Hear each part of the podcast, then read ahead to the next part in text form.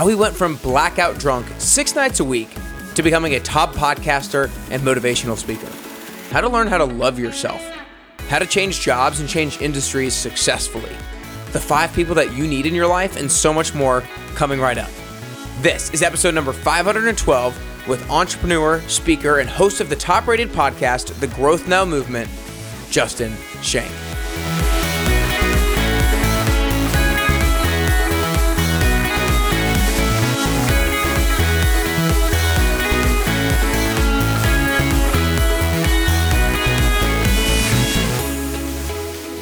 Hey, what's up, everybody, and welcome back to the Best You podcast with me, your host, Nick Carrier. At Best You, we exist to help individuals who are hungry for growth get closer to the best version of themselves so that they can live meaningful and impactful lives. Throughout the summer, I've been running Instagram live workouts that people have been loving, and I would love for you to join as well. If you want a quick, effective, and high energy workout, then sign up for free at nickcarrier.com slash Instagram live. We rotate every single week from lower body, upper body, and core workouts that are going to have you looking and feeling your best. And my favorite part is that these workouts are building up to something big. We at Best You have been working on building something out so that we can reach more people who don't live in Nashville, and we're going to be announcing it on June 26th. So if you're somebody who would like to work out with me, but you don't live in Nashville, then keep listening to the podcast and get ready for the announcement coming soon.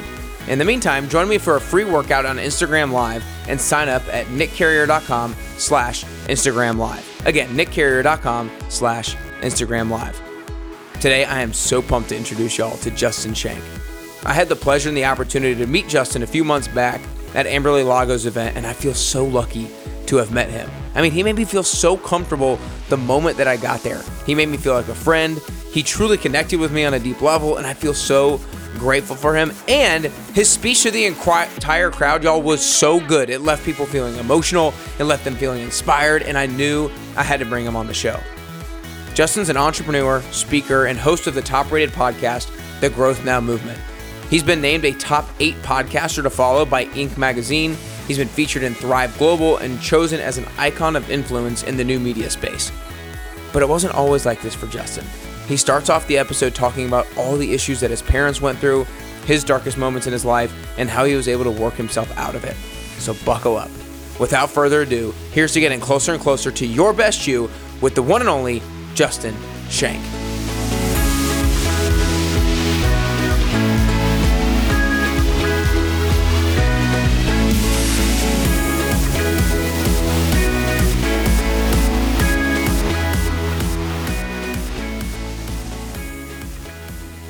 All right, what's up, everybody? Welcome back to the Best You podcast. Today, I am super stoked to be joined by the one and only Justin Schenck. Justin, just want to start off by saying appreciate you spending time with me today, bro. Nick, I'm excited about this, dude. You and I hit it off almost immediately at Amberly's event, uh, and I was like, "This is a guy who's going to be a friend and somebody we stay connected." So honored to be here. And uh, as I always say, hopefully, I say one or two things that inspires or makes sense to your audience. That's always the goal. Yeah, man. Well, after listening and watching your speech at Amberly's event, I know that there is uh, that is inevitably going to be true, no doubt. So really pumped today. And yeah, man. Likewise, I felt like you you were one of the people who made me feel most comfortable and most welcomed at Amberly's event. Um, not that other people didn't. You were just very warm and receptive, and like I could tell that um, I was going to love to get to know you even further. So really appreciate you being here today. Um, today I want to start off by going back into a little bit of kind of your story, and I know that you you talk a little bit about how your upbringing was not necessarily the most ideal type of upbringing. Your parents loved you and, and everything, but your mom battled opi- opioids for 20 years. Your dad went to jail one time. And then, right before you had started your podcast in 2016, your mom passed away. And that really hit you hard and that really rocked you and, and rocked your world. And you had a few months where you just were kind of spiraling out of control. And then you kind of found your way out of that with kind of starting the podcast and everything like that. So I want to go back into that three month bender where you were really spiraling out of control. And what was the impetus to start navigating yourself out of that? Yeah, man. So i am going to go back a little bit further just to kind of give context to this yeah. time frame and and kind of why I was set up to be able to get myself out of that rock, what I call my rock bottom moment. And so, um, you know, I started the self development journey when I was 19 years old. I was in direct sales uh, because obviously, when you have a 1.7 GPA in high school, college is college is not your future. And got into direct sales uh, and fell in love with entrepreneurship and freedom and making my own schedule and making my own money and earning it. Uh, but most importantly, I had a mentor in that job who handed me a book, and that book was called "Who Moved My Cheese." Really quick read, 45 minutes. It was the greatest introduction for me because I was never a big reader uh, and so I read the book, and the book essentially is about how things are going to change around you, and you have no, no control over that. But what you have control over is how you react to that change. Uh, and obviously, it spoke to me, right? Growing up with a mom who was an addict and a dad who was in jail at a, at, at a time, um, it really kind of opened my eyes to the reality that I could create a life that's different for me than what my parents were. And so I, for many, many years, chased entrepreneurship, chased the American dream, tried to build a fortune, tried to get the house, the car, the girl, that all the things that society said I should get. And I failed miserably multiple times. Uh, I had three failed official businesses and then a couple side hustles that didn't make sense. And uh, was doing well in the corporate world, but always had this sense of like, hey, you know, let me become an entrepreneur. So I was going to launch the podcast so I can interview entrepreneurs and pick their brain and figure out what am I doing wrong and how can I be better. Uh, and as you mentioned, three months before I launched the show, my mom uh, uh, passed away from her battle with opioids. And I went on a three month bender where I was literally blackout drunk six nights a week. Like went out and then woke up in my bed. Like don't remember how I got back into my bed. Thank God, you know, I didn't kill anybody or kill myself, you know, during this time.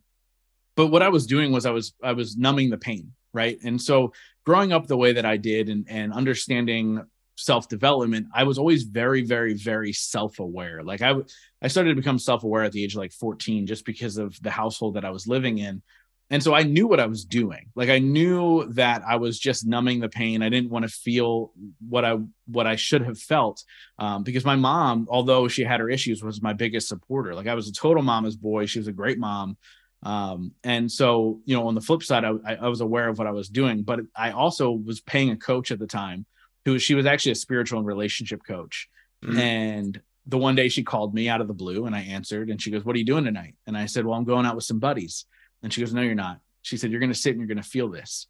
And uh, I was like, Okay. And she challenged me to do that. And it was probably the hardest night of my life to feel all of those emotions come crashing down. Not only the passing of my mom, but then the three months of numbing it all came flooding in at one time. Um, when I woke up the next morning, I had this great weight list list like lifted off of my shoulders. And I was like, okay, like there's a, an awakening here in a sense. And I realized two things. One, I realized that my mom didn't die because she was an addict. My mom died because she didn't love herself. And then the second realization was my aha moment of I don't love myself either. And so I really went on a journey from there of how do you find love? And if you go into probably the first year of my podcast, I asked almost every single guest, what is self love and how did you find it? Because I was trying to figure that out on my own. And so it was really a compound effect of all the work that I had done from 19 to 30, uh, along with self awareness. And then, and then, of course, a great support system with my coach that I had at the time. Um, that I was able to kind of come out of that and and have a have an eye-opening moment and that whole idea of like life is happening for me and not to me and getting out of that victim mindset yeah well i appreciate you sharing all that context and, and going in depth there now when you said that you came to the realization that your mom didn't love herself and that you didn't love herself yourself and you were trying to figure out what self-love looks like what, what did you kind of come up to? Like what do you kind of define as self-love slash how do you act upon achieving it and sustaining it? Yeah you know self-love is is really accepting yourself in the moment exactly where you are uh, and understanding that you're not defined by moments you're not defined by who you are right now but you're defined by the the the growth that you're able to create in your life and the actions that you take right? And so um, it was a long battle for me to really figure out how to love myself. Um, and really honestly loving yourself is putting yourself first. Now as mm-hmm. entrepreneurs who are impact driven and you know this like we very often drain ourselves wholly trying to help other people.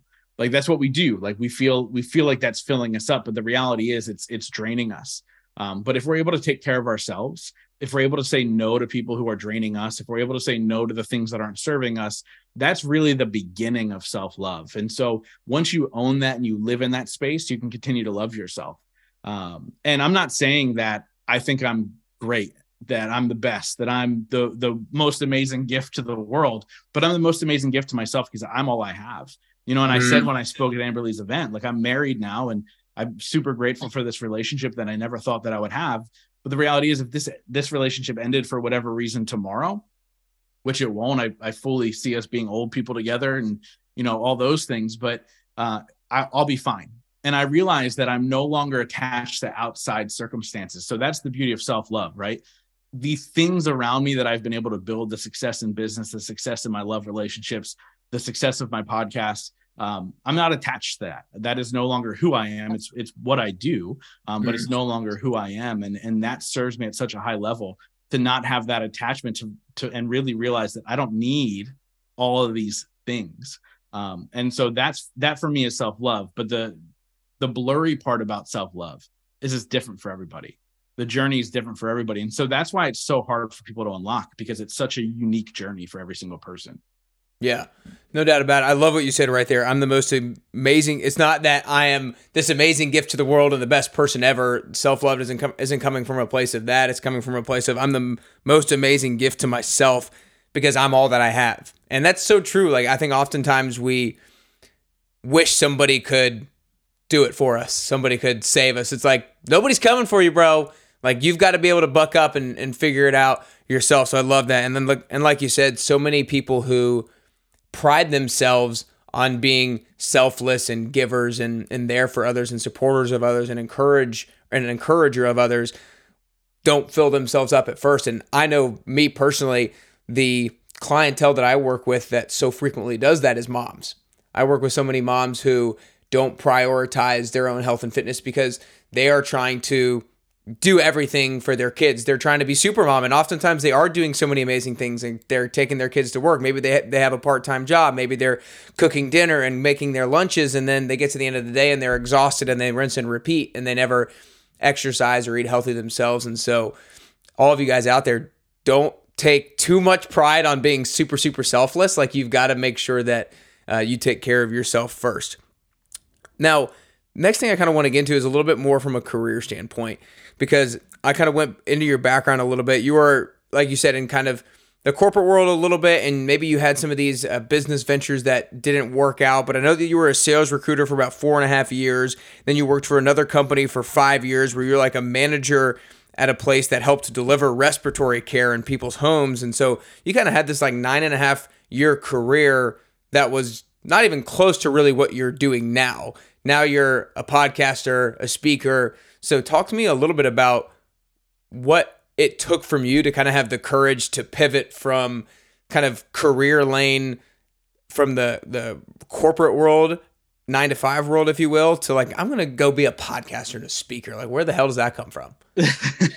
so I think you're the first person to ever bring up my staffing industry uh, experience uh, on a podcast. You know, it's, um, so first of all, every single time. But I think it's the reason the reason why I bring it up, you know, the reason why I bring it up is because I think a lot of people listening have feelings that I am in this career, and so that's the only career that I can ever be in. That's the only industry that I can ever be in. But I want to like, I'm using you as the example of like, that doesn't have to be the case. Like, just because you have been in this lane for so long doesn't mean that you can't step into another lane at some point if if you feel like it's the right move. So, anyways, I'll let you go. No, yeah, and and so the, so I'm glad you said that. So I'll, I'll backtrack here a second. The reality is, I always had a vision of wanting to speak on stages uh, wanting to inspire, wanting to help individuals become who they're meant to be. Uh, and and I always I use that term a lot, like who you're meant to be, who the who you're destined to be in this world, like those types of things. Because I think often in the space that we're in in self development in some way, shape, or form, people are telling you who you should be versus like, well, who do you want to be? And then here's a here's a steps to be able to kind of get there. And so I always knew I wanted that. And so I made sure that in these jobs that I had or these careers that I had, that I was taking the tools and learning different tools and, and, taking them into what I do now. So I got introduced to public speaking when I was 19, when I was in that direct sales company. And I did very, very well in that organization, became a manager. I would speak at regional events. And I was like, I really love this, but I wish it was more motivational versus instructional and, you know, all these things. So I would pay attention to like, what do I love? What do I not love? And uh and obviously sales are important right? Like any company or any job that you have you need to learn sales and managing of people and managing of yourself i think is the most important thing. So yeah the respiratory job was the medical sales and medical sales management that i did and um, was able to grow that organization and learned a ton about business and understanding EBITDA, which I, I didn't even know what that was before, like, you know, profits versus just money coming in and money going out and all the things in between and so I took every single thing that I learned in these jobs and and I still implement implement a lot of them today, which leads to the success. Now the podcast thing was a was a fluke. And so I always say to people, I'm like, look, you have a, a an amazing message because everybody has a story that needs to be heard. I really believe that. Um, but you have to find your vehicle in order to get it out there. Um, you know, I thought maybe a book one day, or I thought maybe something, right? Like getting on TV and sharing my message. I didn't know uh, a $60 microphone that I bought seven years ago happened to be my vehicle. Now, obviously, I bought it for a different reason, um, but then I allowed the universe to unfold and kind of show me where does this go for me, right? Um, and so I was fortunate enough that the podcast took off. But the reality was, I listened to one podcast before, uh, and I was like, I think I could do this. I probably could do this a little bit better than the person I was listening to. I won't share who it was. He's still around today. Um, but I was like, I think I could do it better than this person. I was like, let's give it a whirl. And I bought a $70 course online on how to record and edit and upload.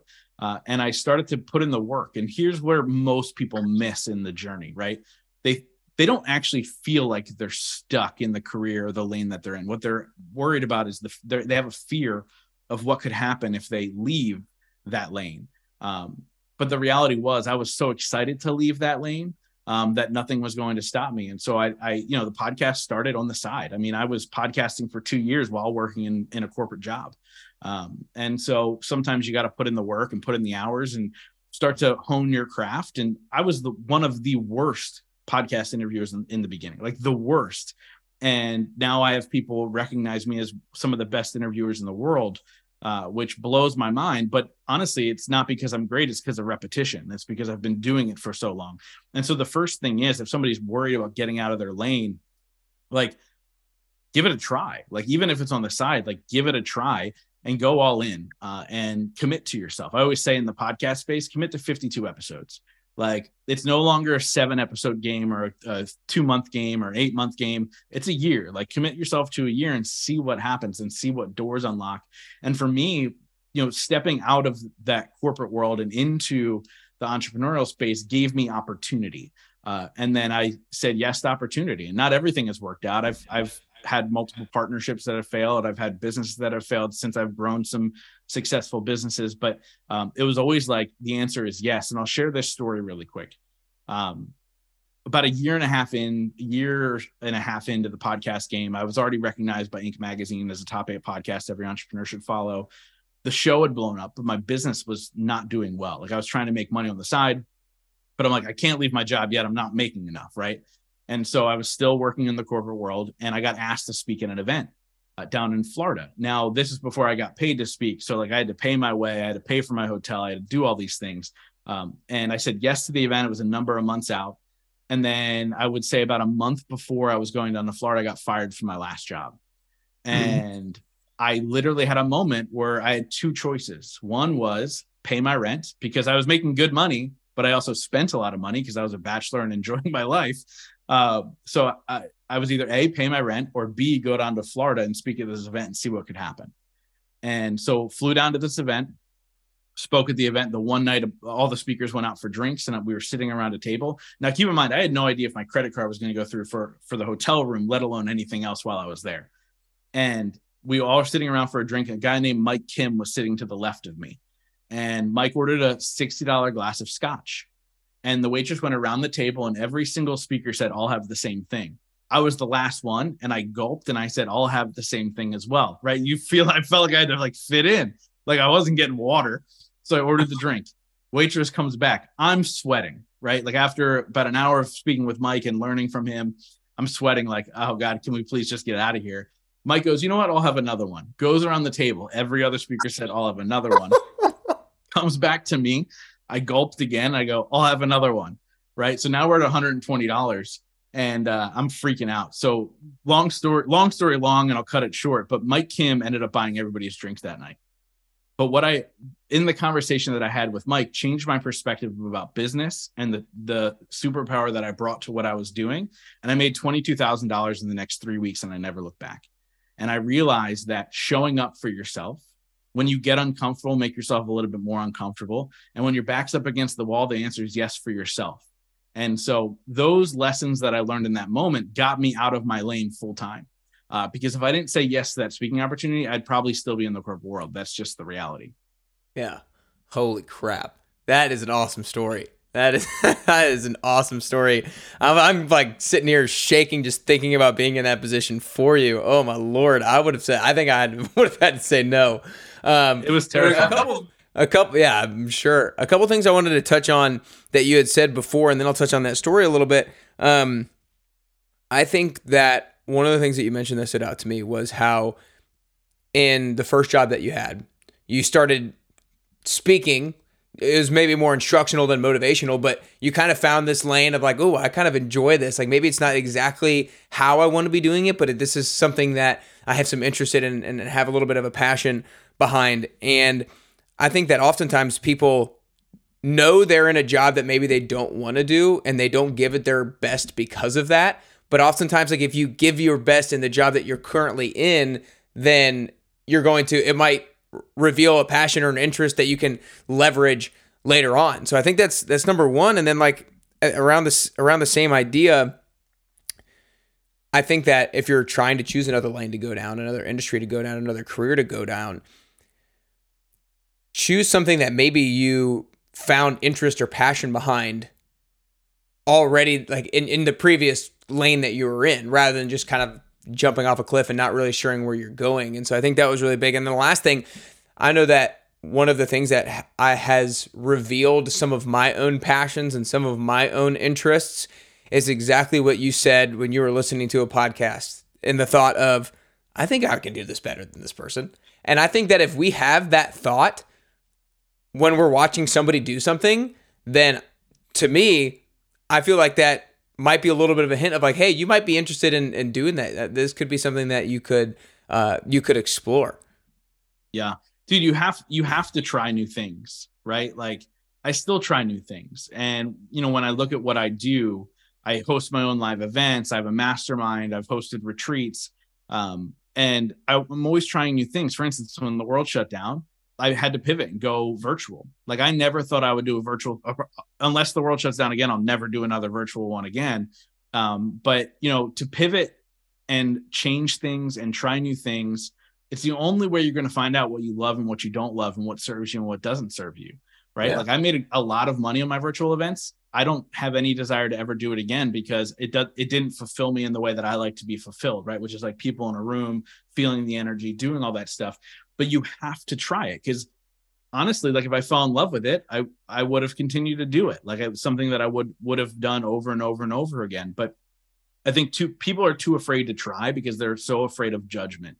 Um you know and when i started my podcast and you can go back and listen the episodes are still there the first i think 54 episodes i had a co-host uh, and the reason I had a co-host on my show was because I was afraid of judgment, and if it failed, it wasn't just me; it was both of us. Mm-hmm. Uh, and so I think the reality was, people always ask me, "What are two things you would have done differently when you started podcasting?" The first thing is I would have launched with more than one episode, but that's a technical, like, here's how you should do it the right way. The second thing is I would have just done it on my own because the success wouldn't have happened, you know, if my my previous co-host, by the way, who was one of my groomsmen, we're still friends to this day um, you know, if he didn't take a step back, the show would have never taken off. And so it's really all about showing up for yourself, trying new things. Um, and guess what? You're going to fall on your face, and that's okay because you can get back up and you can try again. And I promise you, like when you do that, your super fans, the people who are cheering you on, they will show themselves to you. Uh, yeah. and, and then from there, from there, you'll find out how can I serve them even more. Yeah, I'm curious. You say that the show wouldn't have taken off the way it did if your co-host would have stayed on. Why do you feel that way? Um, so because everything was was my intellectual property, but he but his voice was muddying the water, right? So when we mm-hmm. understand marketing and branding and you know how how do you grow a brand everything has to be clear and concise so people would see the brand they'd fall in love with it they'd find us and then they wouldn't stick around because they're like i don't get it uh, and it was no fault of his own remember i wanted to start the podcast to pick the brains of entrepreneurs and it became about rock bottom moments and self-love And so really it was my own fault. Um, but that his voice in where I was trying to take the show muddied the waters. Uh, and so when everything started to align and my voice became clear, that's when people really started to latch on. Mm, yeah, no, that's awesome. I think that's so true. Like you said, if it's if things aren't clear and concise and your branding and messaging is is muddied at all, then it's going to be uh, difficult to to really resonate with a lot of people. We'll be back to the interview in just a second, but first I wanted to share some words from a participant of the 10 week transformation. At Best You, we started running the 10WT back in January of 2020 and have since had 313 people and counting go through it. They've seen their bodies get stronger than ever before, they've seen the stubborn fat finally come off, and they've seen their habits dramatically improve. And honestly, more than anything, they've seen their self confidence skyrocket. If you want to learn more about the 10 week transformation, then you can go to nickcarrier.com slash 10WT. That's nickcarrier.com slash the number 10WT. We'll get back to the show in just a second, but first, here's what they had to say. Hi, um, so I completed Nick's 10 week Best You transformation, and I can't say enough about my experience. But I was looking for something to help me be more accountable and to just develop overall better habits. And I wanted to make sure that I was getting that strength training in because I think that was one of my weak points was not consistently getting strength training. The groups, the people in the groups are all different shapes and sizes. I felt very comfortable right away. It's a very supportive environment. Nick uh, is great at bringing you in, at kind of meeting you where you're at. The workouts are so thoughtful. He's so good at creating a balanced workout. So if you go two times a week or three times a week, you can be sure that you're getting you know, you're working all of your muscle groups. I definitely got way stronger throughout that 30 weeks. And I feel much stronger now than I did when I started. I feel more confident in my ability to execute on those exercises. And like I said, I, I, can't say enough. Nick is so good at what he does. And I think it's, it's only getting better. So you are in excellent hands with him. Now, a couple of things that you mentioned, you know, the fear of being judged. Before we were talking about how you have this high level mastermind and you had a, a little bit of a limiting belief behind it if I was ever going to be the type of person who could create something like this. And I'm sure you had maybe similar feelings and thoughts before you did some of your events as well. And so I know a lot of people out there have that feeling of like, I don't know if I can do this. I'm not sure if I'm the person who can run an event. I'm not sure if I can be the person who steps on stage. Like, what do you think it takes for somebody to overcome that? Is it dipping your toe in the water? Is it trying it a little bit and getting some more confidence once you try it? Like what do you think gets people over the over the hump to do that thing that maybe they don't feel qualified for? Yeah, you have to be super super clear on what your purpose is in the world. Right. I want to impact a billion lives with my message to let people know that it doesn't matter where you come from. What matters are the choices you make today to create a better tomorrow for yourself and for the world. And so I'm very, very clear on that. And I understand that if I do not step into that discomfort, I'm not living in my purpose and there's mm-hmm. people that i'm going to leave behind and there's people that are going to miss out and there's people that um, aren't going to become the person they're meant to be right so one story i love sharing is when the show wasn't doing very well the podcast when we launched was you know i didn't know it at the time but 80% of podcasts do less than 100 downloads an episode. Um, which by the way if you have 100 people showing up every single week that's freaking amazing. Could you imagine a room full of 100 people every week showing up to hear you talk? Like what? It's unreal. But we were doing like 40 50 60 downloads an episode and i didn't realize we were the norm. And i was like what are we doing? Like why am i even doing this podcast? Nobody's listening. Uh, and as i was thinking about shutting the show down within the first year i got a message from somebody from japan and they said because of your show i decided not to take my life. And i realized in that moment that i will always show up no matter what i'm going to show up no matter who's in the room i'm going to show up. And um, I, I take that with me to this day. And so every time i do the next thing that's a little uncomfortable it's because of the greater purpose that i'm trying to to create here. Like the reality is every new thing that i do scares me. You mentioned the mastermind that i have the skeleton key mastermind like it took me a long time to finally take that huge leap but i realized that my impact had hit a plateau and when your impact hits a plateau you go okay well what's what's next. It's usually that thing in the back of your head telling you you should do this. Um, and so far, a number of months into the mastermind, it's a, great success, and we're making a huge impact. And the people that are in the mastermind, their impact is going to grow exponentially. And it's going to be an incredible thing to watch. But dude, when I sit down with a big name for my podcast, I still get nervous. I still go like, who who am I? Right. Every time I go plan the next event, I'm like, this is a huge risk. This is terrifying. Um, but I always go back to what is my purpose and is what I'm doing right now getting me closer or further away from that. Uh, and it makes it a lot easier when you're really, really clear on that purpose. Mm, yeah, I love that. I mean, your purpose statement is so clear, and I think that if you always keep that top of mind, it it can get you to take action like nothing else. That's awesome. And then I think the point of the one per that one person from Japan reaching out to I think that's so powerful. I think oftentimes we only bring our best effort when the lights are on and everybody's watching. It's like, no, you got to show up and show out every single day, regardless of how many eyeballs are on you, whether that's one set of eyeballs or a hundred set of eyeballs or a thousand set of eyeballs. Like you got to bring it because you never know what's going to come of it and, and who you might be able to impact because of that. Now, one of the things I talked to you uh, a decent amount about in North Carolina that I, I want to continue to talk to you about a little bit because um, I just think it's a fascinating family dynamic. So you just got married. Once again, congrats. Just had had your honeymoon, and you've been you were dating this girl for a number of years, and she already had kids and was married once before, and then you kind of came in to her life and already had these kids. You had never had kids before or anything like that. So I want you to talk to us a little bit about kind of your overall experience on how you've been able to step into a father role having never really had done it before. And i forget exactly how old the, the, the kids are but i know they're like maybe around 10 give or take or at least somewhat older not babies if you will. And so how you've been able to kind of navigate that seemingly successfully I don't know if it's successful. They'll tell you. I'm well. She married you. She married you, so it's at least somewhat successful. Some something's going right. Yeah. So the, the kids are 12 and 10. Um. So when yeah. I met them, they were you know when I met her, they were eight and six. Um. And so have been through a, a large portion of their life in in a lot of ways. Like I just said to Lucy, I go, I'm o- I've almost known you half your life, and that's a crazy thing to think. Lucy's the 10 year old. That's a crazy thing to think about. And so I think for me, couple couple of things, and I want to I want to kind of put this in context. I never thought that I would ever have a healthy relationship. Um, I often brought a lot of self sabotage to my love relationships because I questioned my worth. Like I had abandonment issues, and I always thought they would leave me. So why not make them leave me? Um, and so I ended up hiring a relationship coach who I mentioned earlier, who helped me a ton. And she had had me do this exercise where she said, write down everything you want in a woman.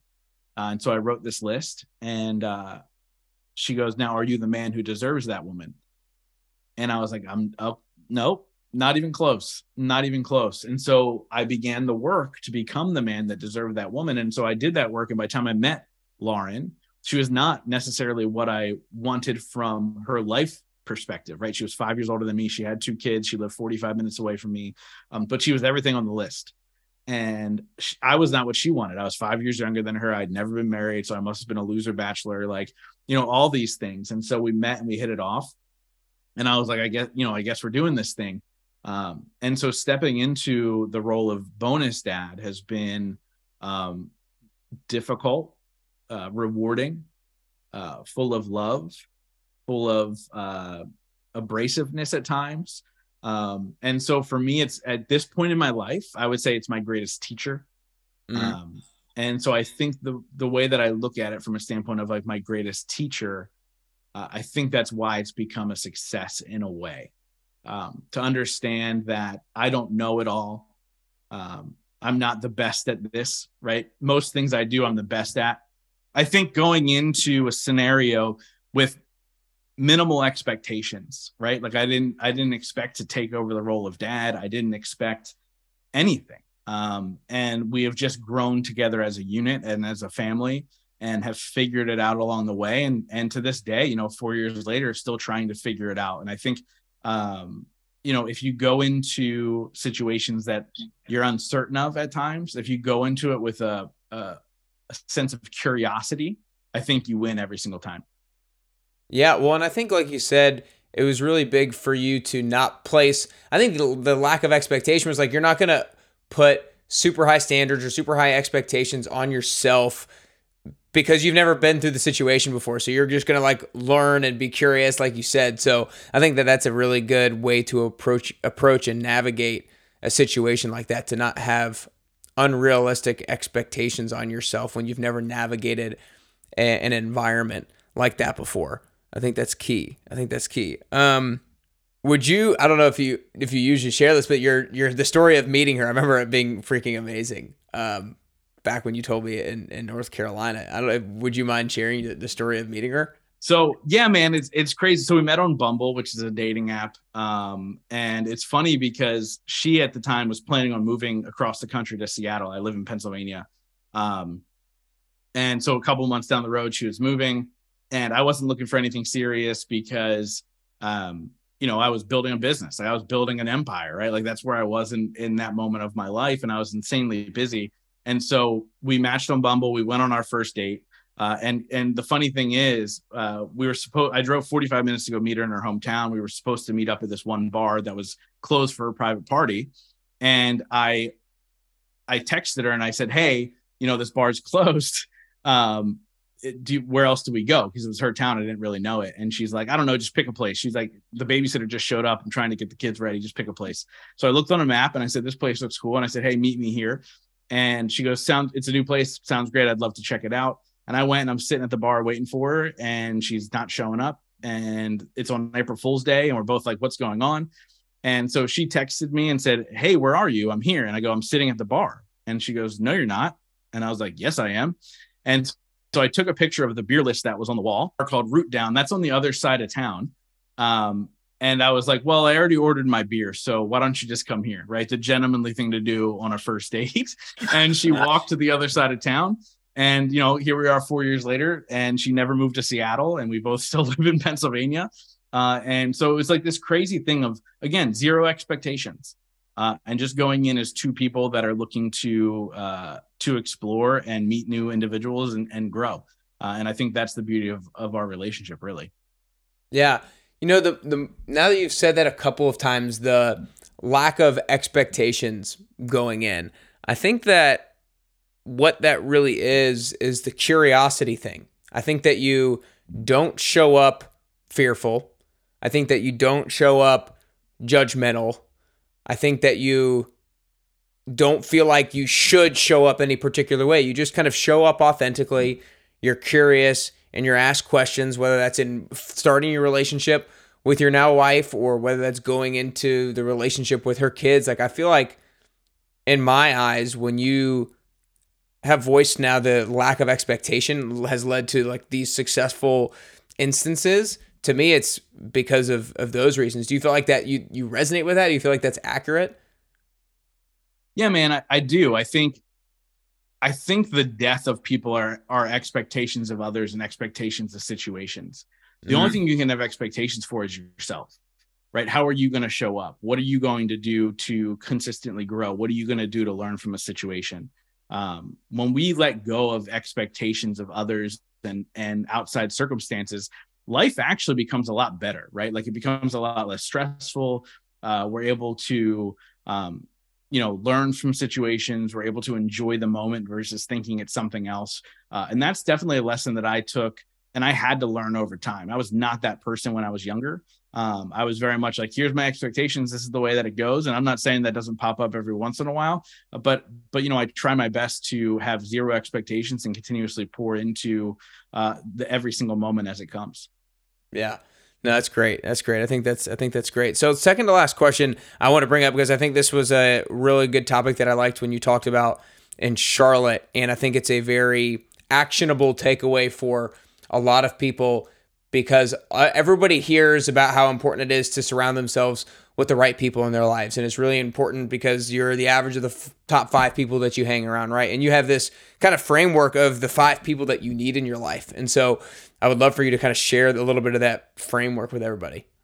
So, yeah. So, you know, it's interesting. We all know the quote, you're the sum of the five people you spend the most time with, right? Jim Rohn. It's the one of the most famous quotes in the world. And the reason it's so famous is because it's true. Um, now, when I heard it when I was 19 years old, I thought in that moment I had to get rid of all my friends and go find five millionaires because what 19 year old doesn't want to be a millionaire? So I was like, great, let me go hang out with five millionaires. Uh, and so very, very quickly, I realized that that's just not reality. Right. And so I literally took that quote and threw it away. And I was like, that's the dumbest quote I ever heard. It's not even realistic. Like, that's so stupid. And so fast forward, uh, you know, past a lot of the success I've created, the businesses I've built, the podcast, all these things. And I, I revisited that quote and I looked back and I said, well, who are my five people? Like, if this is so true, who are my five people? And I realized through every single up and down of my life, I had five particular roles of people in my life. Now they've evolved over time and the people are interchangeable. Um, but I realized there were five specific roles being filled in my life at any given time. And so I'm very, very intentional about these five people now. The first person is your cheerleader. So this is the person that feels like you can run through a brick wall right? Like the person who literally cheers you on, you call them, you go, I think I have a million dollar idea. And you tell them about it. And at the end of the call, they go, that's a billion dollar idea, right? They're, they're your hype team. The second person is uh, the bruiser. So this is the person who questions your thoughts and says, is that the right thing? Challenges you in your actions, challenges you in the things that you're doing to make sure you're in a line. Uh, I always want to be clear with this one. This is not an abuser, it's a bruiser. Uh, so they're coming from a place of love. They want you to be successful. They they have nothing but the best intentions. Um, a lot of times it's just their personality trait to be a little bit more rough. Third person's the softy. This is the person that is a shoulder to cry on, somebody you can go to when things aren't going the way you expect them to be going. Um, that allows you to feel your feelings, but then also helps you get back up. Right? They're not going to enable you to stay in that rock bottom. They're gonna uh, they're gonna hear you. They're gonna listen, and they're gonna help you dust yourself off. The fourth person is a mentor. Now I look at mentor a little bit differently. Um, I don't look at like a mentor like, oh, let me go find the best podcaster and have them mentor me or whatever. A mentor to me is somebody who has an innate some something innate in them that you want in yourself. So mine's a guy named Fabio Viviani. Uh, you might know him from the show Top Chef. He owns restaurants from all over the all over the world. You know, they're I think they're going to do something like three hundred million dollars in business this year. So two things. One, I have zero desire to be ever work in a restaurant. Number two, I don't need $300 million a year. Like that's insanity. Um, but he is the big has the biggest heart and gives more than anybody I've ever seen in my life. And so I want to mm-hmm. give more than I already give now. Uh, and so I he's my mentor. How do I become more of a giver? How do I become more selfless uh, in those moments? And then the fifth person uh, is a coach. I believe at any given time you should have a financial investment in your future. Uh, and I've already mentioned I've had coaches, spiritual, relationship, uh, health. I've had um, you know business coaches, and so I always say at least where you need the most help in in this very given moment, you should have a coach in that sector of your life. You should always have a financial investment. And I realized that if you have those five people, life becomes a heck of a lot easier. Those those moments where you fail, uh, you don't stay there very long because uh, you've got a great team of people around you um, you know, in the when you win, the celebrations are that much greater because you feel like you're winning for everybody. Um, and so it just makes it a lot easier to make sure you have like this council of people uh, that are uh, that are helping you become the person you're meant to be. Mm. Yeah, that's good. There's, I think those roles is such a well-rounded role, right? It's like when you're trying something new, you're going to have somebody who's both pushing you along, but also making sure that you're stepping somewhat carefully and you you're intentional and you you've thought things out and then you have somebody who's kind of like providing a little bit of guidance you have somebody who is like pr- providing specific kind of steps with a coach as to like what what you can do to grow and improve that particular area of your life you guys need to make sure you write those those five down cheerleader bruiser softy mentor and coach and kind of take a look at your life and, and evaluate is there one that's missing right now uh, and if so, what do I need to do to make sure that I I fulfill that? But anyways, Justin, before I ask the last question, man, I just want to acknowledge you. Uh, one, just kind of like I did at the beginning, you were awesome to meet uh, in Charlotte uh, a month ago now or so, and you were made me feel welcome. You had the heart that you are seeking out that from your mentor. You know, you said he has the biggest heart, and that's what I felt from you. Both when I met you and from you on stage. And one of the things that I love about speakers is when they speak on stage, it sounds very similar to when they speak off stage because that to me just shows their level of authenticity and and really confidence in who they are. And I know that's been a lot of work for you over the years, but you've come such a long way. Not that I saw you before, but I can tell that you've come a long way from the different stories that you've shared and such. And so just want to acknowledge you for all the work that you've done on yourself and all the work that you continue to do to help other people become the people that they were meant to be. Thanks, man. That means a lot. Yeah it, you know, I, I, like I said before, you know, I, I thoroughly enjoyed meeting you, uh, you know, at the conference and, um, next time you should be on the stage and sharing your message. And you know, the reality is, um, I don't know how to be anybody else. And it blows my mind when you see a person, or you know, they always say never meet your heroes. Uh, and I've had that instance in my life where I was like, I wish I didn't meet that person. Mm. Um, and I, I, it's it's not intentional. It's just who i am. But i love when people say you're exactly who you know is the person on your podcast or whatever. Uh, and i'm glad that i can be that person and be totally transparent. Um, but again i think it's just the reality. I can't be i can't be anybody else for good or bad. I can't be anybody else. No i think that's one of the be- best lessons that anybody can hear. And that's one of the reasons why it's called best you. It's not like there's the same best version of yourself that everybody is going after. It's like everybody's going down their own lane and going down their own path. And so that kind of brings me right. Uh, before the last question, though, I want to make sure everybody goes and learns more about you and supports you because I know they absolutely loved hearing your story, your journey, the different things that you share. So you guys make sure you go follow him on Instagram at Justin T Schenck, and that last name is S C H E N C K. Uh, and then you need to go make sure that you follow him on his website and his podcast, growthnowmovement.com. Uh, and the Growth Now Movement podcast is Growth Now Movement podcast or Growth Now podcast. I want to make sure I don't say that wrong. Growth Now Movement. If they search that, it'll pop up. Great. Perfect. Perfect. Awesome. You guys need to make sure you go check that out because he has some of the top podcast uh, interviews in the entire world and, and, and guests in the entire world. So go check that out. And last thing here, Justin, is I think getting closer to the best version of yourself is a constant journey. And then as we've kind of just shared, it's a unique journey. Everybody kind of goes about it their own way. So this last question is for you personally. And it's if there are three things that you could currently do or three things that you could currently work on to get closer to the best version of Justin Schenck that you could possibly be, then what are the three things that you could currently do or currently work on? Yeah, dude, great question. Um, uh, so, in complete transparency, as I tend to do, uh, number one is my patience level. My patience level needs to grow exponentially, not only for individuals around me who may rub me the wrong way, but also for me and my my trajectory and where I want to go. Um, I'm my toughest critic. I mentioned those five people. I'm the bruiser, and and you tend when you're a bruiser, you tend to be a bruiser to yourself. Uh, and so, number one is is patience.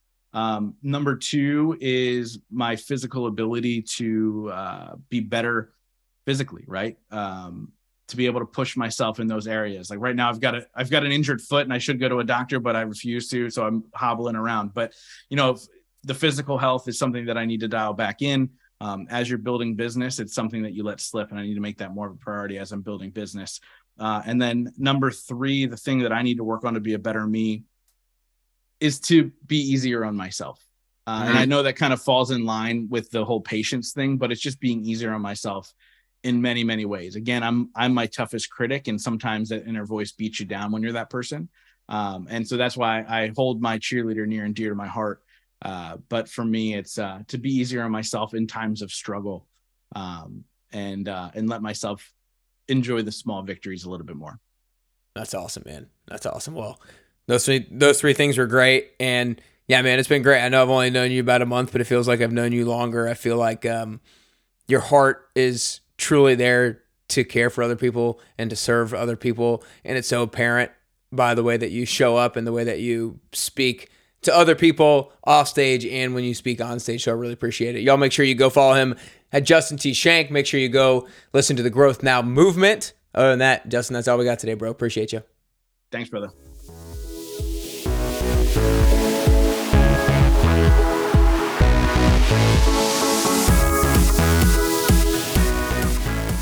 What an episode with Justin. It was so fun getting the chance to connect with Justin further and to learn more about his story and how he's gotten to where he is today.